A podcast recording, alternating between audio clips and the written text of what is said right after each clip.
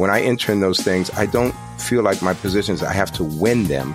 I my position is I need to be true to who God made me, but I will speak that truth in love. I mean, and sometimes that's a that is a firm word. I mean, it's Jesus who says, "Look, woe to you, scribes, Pharisees, hypocrites." I mean, he had no problem denouncing what's wrong and still be called humble and and uh, and gentle.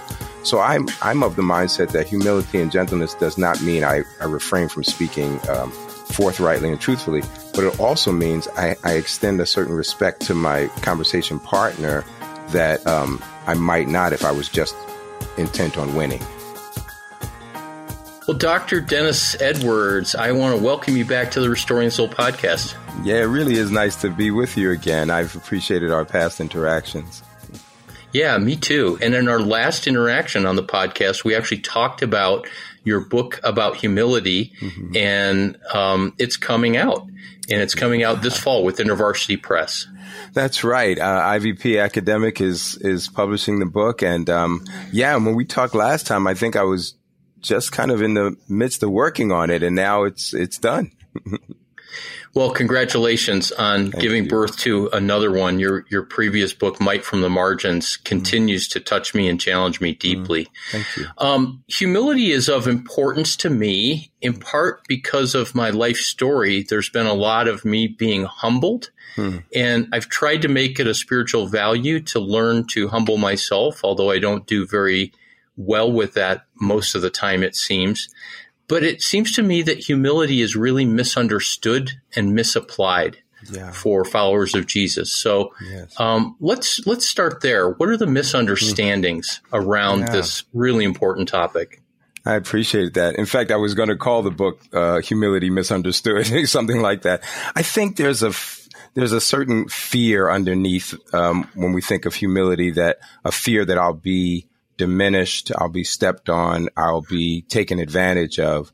So we have to somehow sell humility as a virtue that says, well, really, to be successful, and um, you can be humble. In fact, one of the books that I that I uh, reference in mine, uh, a writer says um, that it's sort of the pathway toward toward success. Humility is, and then gives examples from the military and business and uh, uh, sports, the kind of the trinity of uh, of examples that we use for people in ministry. So I think a misconception is that humility is is is such an abasement that I have to kind of uh, ignore who I am really at the core, and there's a fear that will be taken advantage of. So we have to sell it in some ways as as a pathway towards success. And so I'm just going to throw a couple of the common definitions that I've heard out, and then I want you to just kind of filter it as a theologian and as a pastor. One of the common ones is humility is thinking less of yourself. Hmm. Filter that. Hmm. Well, I certainly don't agree with that. And that's another one of those popular ideas. You know, thinking less, I'm not sure what that means really. I think it's having what I would call a proper perspective of oneself. Uh, you know, humus is the root of the word humility, and humus kind of means the ground, right? So I think of of humility as being grounded. It's having an accurate self perception. So it's not thinking too highly of yourself, which is what something the New Testament says, right? Don't think too highly of yourself. But at the same time, it's not abasing oneself either and diminishing. It's having an accurate perception of, of who God made us. So now I'll just uh, tweak the words. One definition is, as I just said, thinking less of yourself. And then what about thinking of yourself less? A popular pastor has said that. And that has never sat right with me. Yeah, it doesn't sit well with me either. I, I think there's nothing wrong with thinking about ourselves and, and how we fit into what God is doing in the world and doing in our lives. In fact, I, I don't think of humility in those terms of, um, of sort of that introspection about how, how I'm coming off in other people's eyes or, or if I'm have my mind dwelling on something uh, about myself to a, um, you know, in the, in that sense, I think of it in a relational sense, uh, in terms of my relationship with God. So unpack that because that's really the heart of your book, right? It is. And I think, I mean, one way we could uh, talk about humility is maybe looking at it from a sociological or even a psychological lens. And p- many people have done that. But I've tried to look at what I think scriptures are saying. So let's take an example of Moses, right? So we've got Moses, um, and that little offhand comment in Numbers that he is the humblest person on the face of the earth or the meekest in some translations. And if you look at what's happening around with his life, at least in that, in that episode in Numbers and perhaps a few other areas around, you'll see that what God says in that episode is that Moses, we speak face to face, or literally in Hebrew, mouth to mouth. That there's this sense that Moses can be identified as humble because he has this, as the humblest person, because he has this unique relationship with God. So I'm arguing that humility starts with my, my, my yielding or submission to God before I worry about how other people are looking at me. So that's, that's what I think is the core of what humility is. It's my recognition of who I am before God.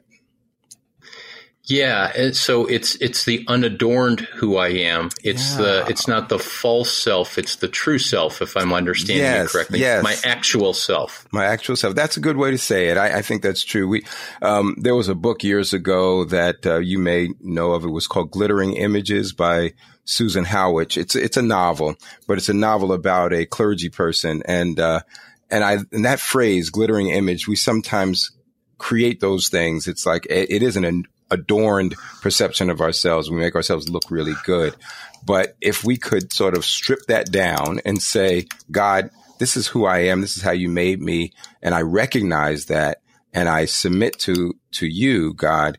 That I think is is where humility starts. And so you talked about Moses. Of course, Jesus declares himself humble in mm-hmm. Matthew 11. That's Most right. people know the passage, my yoke is easy, my burden is light. That's I love right. how Eugene Peterson paraphrased that in the message where he says, I won't lay anything heavy or ill fitting yeah. on you. Come right. to me and live, live, live freely and lightly. Mm-hmm. But what he says in that passage, at least in the King James, is, Lo, take my yoke upon you, for I am gentle and humble. That's right. And if, right. if we're to be Christ like, we're not just called to be humble, I've always thought, but we're actually somehow, if we're to be Christ like, and he proclaimed himself that, what would you say as a theologian and pastor for us to proclaim ourselves that way? Not to hold up a sign like the mm-hmm. John 3.16 sign at a baseball game and say, I'm the most humble person in the world. But it almost feels laughable to go, yeah, I was humble in that moment, or I fundamentally can see myself as God sees me. And um, that's, that's, what humility is. That's actually, I, I really do appreciate that. I actually hadn't thought about it in terms of how I would define myself or say it out loud, but I would see no problem with it. I, I treat that passage actually in, in some detail in the book because, uh, if we think from a, a, a New Testament formation standpoint, Pauline letters predate the Gospels. So there's a scholar, she's written a pretty heavy book called Paul on humility. Her name is Eve Marie Becker, a German scholar. It's been translated in English. And she will even go so far as to say Paul invented humility because he takes this word, tapeinophrosune in Greek, which, which literally can mean low, low thinking. And, um, and she talks about how how he presents this as a virtue when when his contemporaries did not right so Jesus uses the same kind of language, or Matthew uses the same kind of language to describe Jesus or puts those words in Jesus' mouth. Of course, as Jesus is saying about himself. So we see these kind of values uh, put out there. Paul will call people to be humble. He will, he will say this, and then we see it echoed in how Jesus um, is defining himself. So I, I think you're right on target. What I hadn't thought about is how I could say that. I guess my question really would be, why would I need to say it? And I, I, suspect there might be moments when I'm challenged, like probably Jesus was too, to say, well, look, I am a humble person and I am carrying myself in, in such and such a way before God. So I don't think there's any problem with it. I just, imagine what kind of scenarios would I need to ha- have to declare it. But yeah, yeah, yeah, like hey, I have the trophy and humility. right, I got right. I, I won. I'm, I'm, the the uh, magna cum laude of humility, right. or something like that. yeah, that, that I, sounds just, like an oxymoron right there. But okay. yeah, and the only reason I bring that up is mm-hmm. because mm-hmm. in the kind of counseling we do, yeah. helping people when they start to realize that humility is this kind of trusting God that as he sees us, that that's the person that's loved. Yes. That humility can be a kind of currency. I don't mean a currency to uh, to manipulate, but a currency like we see two times in the New Testament in James and in First Peter, that if we humble ourselves, that He gives us a gift, that there's grace. Yes, and that one of the ways that I try to posture my life through a lot of the 12 step work that I've done and that kind of thing is, Hey God, I've got no game. I'm powerless as opposed to, yeah, I'm going to have my devotions today and, you know, hit a home run, getting something out of the word, say some prayers, listen to some Christian worship music. And, and I've, I've got this all figured out. Hmm. I really like that when you talk about currency. I see, see, there's this perception in some places that uh, I have to see myself as this really insignificant worm that is is just so wretched that um, that that's what humility is, and I I think that's not fair to the way the scriptures um, talk about us being made in the image of God, being fearfully, wonderfully made, so many things. There's there's some inherent w- worth that we have as human beings. So I don't think we have to see ourselves in that low way. But the power dynamic that you just mentioned, if I can recognize that I'm powerless without God, that is the more submissive kind of place. And that becomes the currency. But I like that you, you know, you say that, but I don't want currency to mean this is how I get ahead in life. Because I think that's right. the, that's the problem that I'm having is that if I see it merely as a strategy for advancement, then, then it becomes manipulative. Well, I'll, and this is the way some Romans thought of, of the concept of, we sometimes get translated meekness. They saw it as, mm. I'll be magnanimous. I'll be, I'll do this big kind act for people because that gives me some social currency and allows me to, you know, be seen with honor and status in the, in the world this is not the way I think the New Testament talks about it. It's God opposes the proud, the reference that you just gave, which actually travels throughout the Bible and into the apostolic fathers. God opposes the proud, but gives grace or favor to the humble. So therefore humble yourselves, he will say, or Peter says that particularly.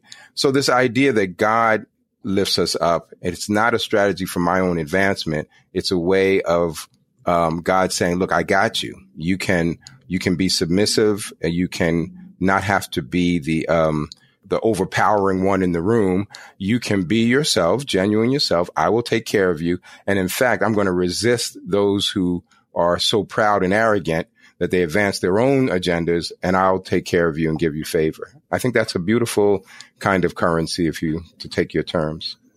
Yeah, and what always happens in our conversations is you the way you think triggers neurons in my brain and then I'm thinking it that what you said takes me to Isaiah 55. Hmm. And in chapters 1 through 3 there's this really interesting statement where the prophet says I think it says "ho" in the in the mm-hmm. um, King James, yeah. King James, and I actually looked this up for a Jewish friend recently, and it was "lo," but it basically says, "You who are thirsty, come to the waters, and you who have no money, buy and eat the richest of fare, wine and bread and milk." Yeah. And there it is. Wow. This idea that to get the good stuff, you actually have to acknowledge that you don't have anything that you can't buy in that store. So the condition is if you're going to use the currency of acknowledging mm-hmm. your thirst and the fact that you can't get the satisfaction of your thirst, um, that it's the it's the poverty, if you will, that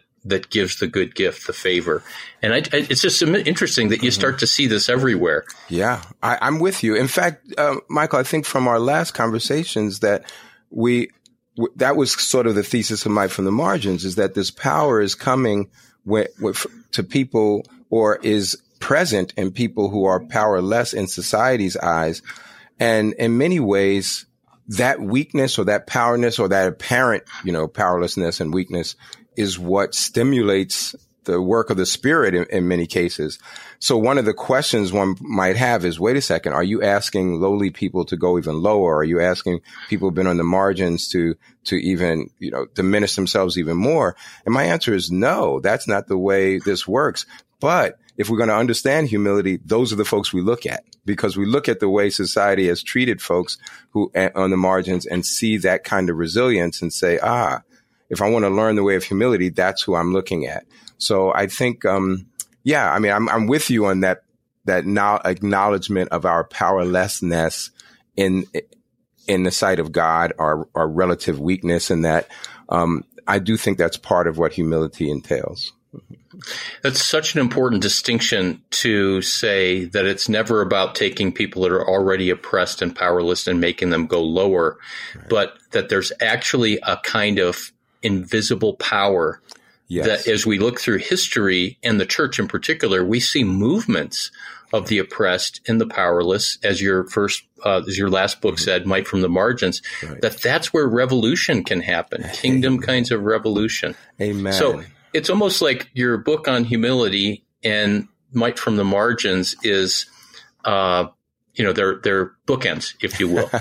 yeah, in some ways, I was thinking about that. I was I was working on it because I really do think that from the Margins pushed me to think about humility, and maybe maybe partly because while I was trying in the in the Margins to celebrate and acknowledge the power that is present in those who appear powerless, I also wanted to at the same time challenge those who who are in relative positions of power and think that um, that they are better or that somehow they are deserving of these roles or some something, and also to push folks in that relative position of power to recognize that if they really are going to be Christ-like, I'm, I'm talking Christians predominantly, if they really want to be the way of Christ, then take on the way Jesus positioned himself, just like you said earlier in the Matthew 11 passage, that you're going to be gentle of heart and humble or lowly, as the King James says.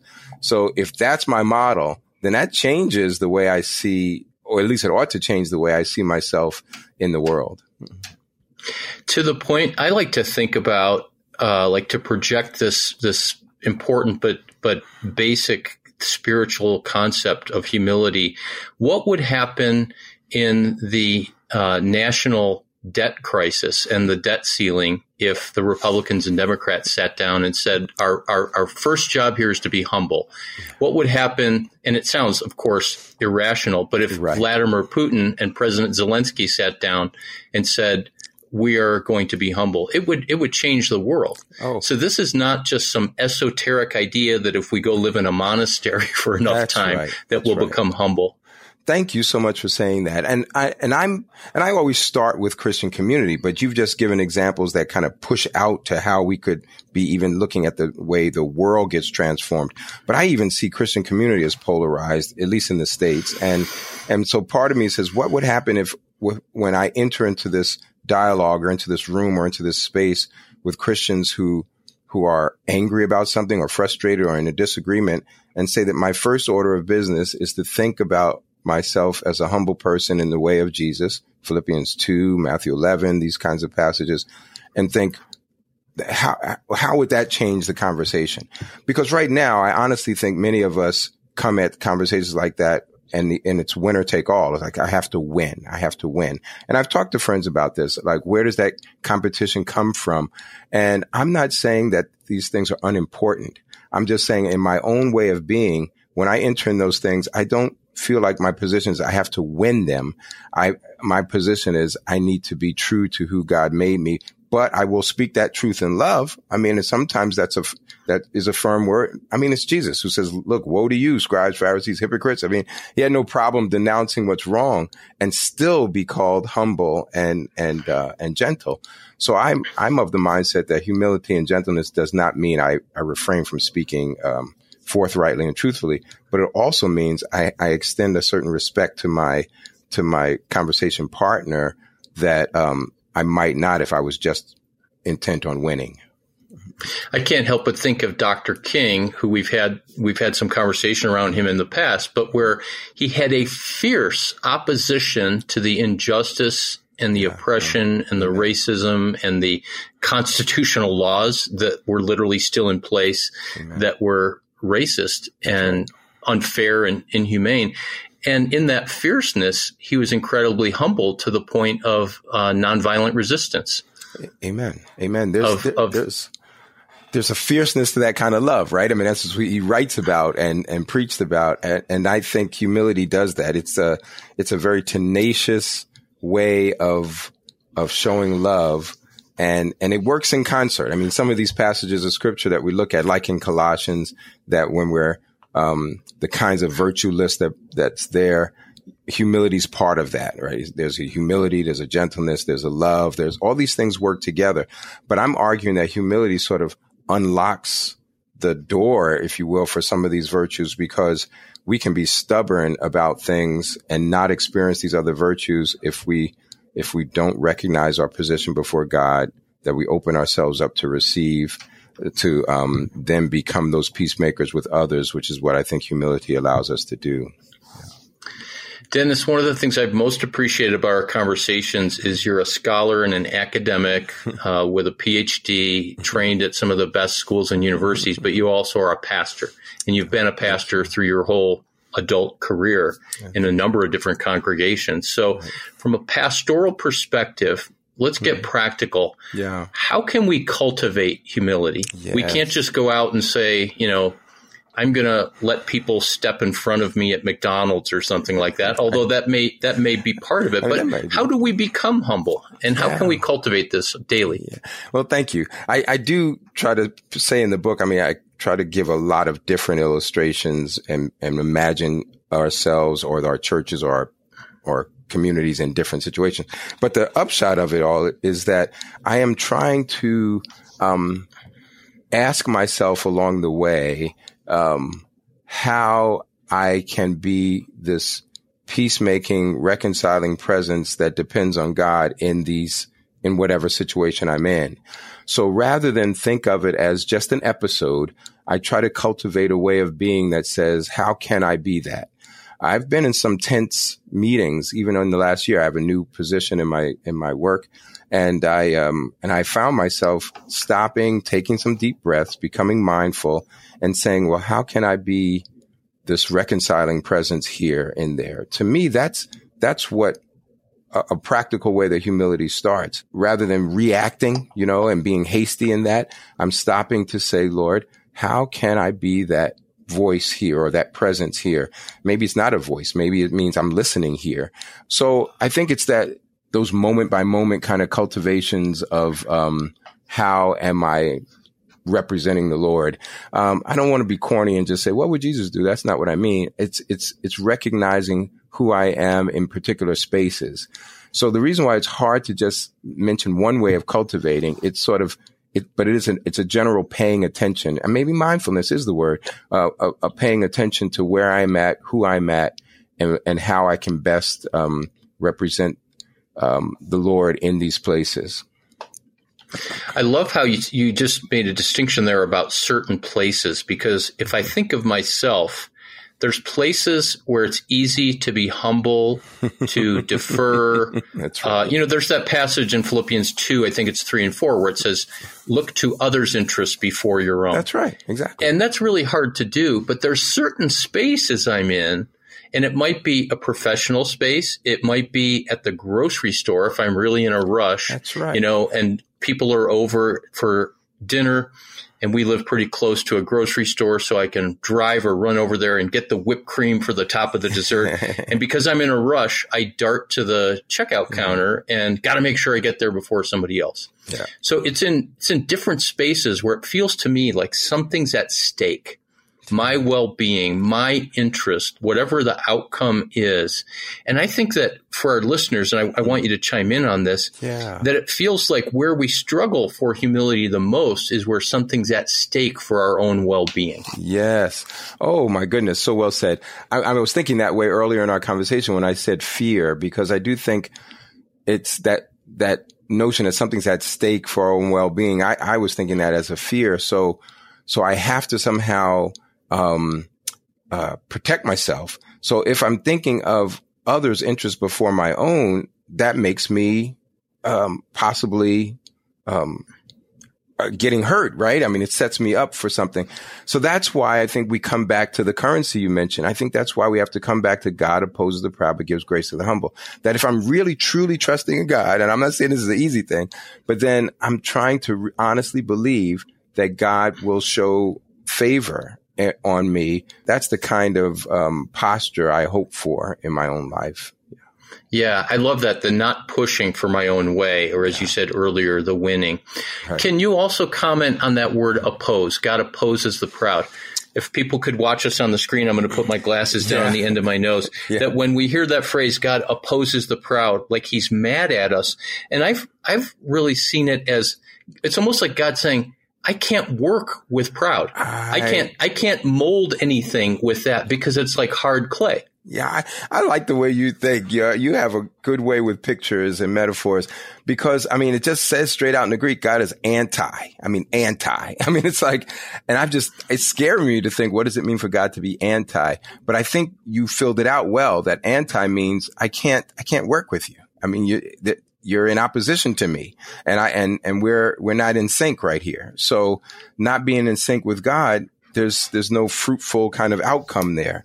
So I'm I'm with you on that. That the, the idea is God is excited and eager to work with those. Now, I didn't write a book about pride per se, but I did interact with with people who who did um, write books on pride and and as the old King James says, vain glory or empty glory is the way Paul will have it also in that Philippians passage. The idea of wanting people to perceive you as better or getting your own way and that is is not the way of God.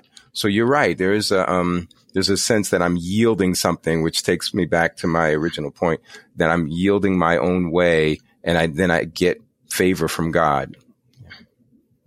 Um, I love how you just brought up the idea of pride and humility and how you got to think about those side by side. So your next book needs to be how to be proud, and it can sell in airports, you know, with little little little asterisks in them because it seems like the more offensive a title is, the more likely it is to be in one of the airport bookstores. And that's what it's all about, right? Is selling a lot of books. Yeah, well, I might for some it is. I might. Well, it's that I appreciate that, but I, I um, yeah, I mean, I don't know how much books will sell, but I honestly do believe it was it was something that God had put in my heart. And the nice thing was when IVP folks came and approached me, um, particular, and um, well, th- there were several people that we were in sync on this. That they said this is something we think you you your voice would be important on, and it was something I've been thinking about for many many years. But you'll see that as people get the book, they'll notice I spend a little bit at the beginning in the intro sharing a little bit of my own journey and how these these notions were shaped in me. Brother, I just want to say I love your heart. I love your mind. It's always wonderful uh, talking to you. So, Reverend Dr. Dennis Edwards, blessings and thanks for your time today. Thank you so much. It was my pleasure. So, thank you for listening to another episode of Restoring the Soul. We want you to know that Restoring the Soul is so much more than a podcast. What we're all about is helping couples and individuals get unstuck.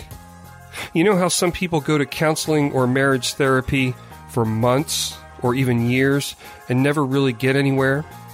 Our intensive programs help clients get unstuck in as little as two weeks. To learn more, visit restoringthesoul.com. That's restoringthesoul.com.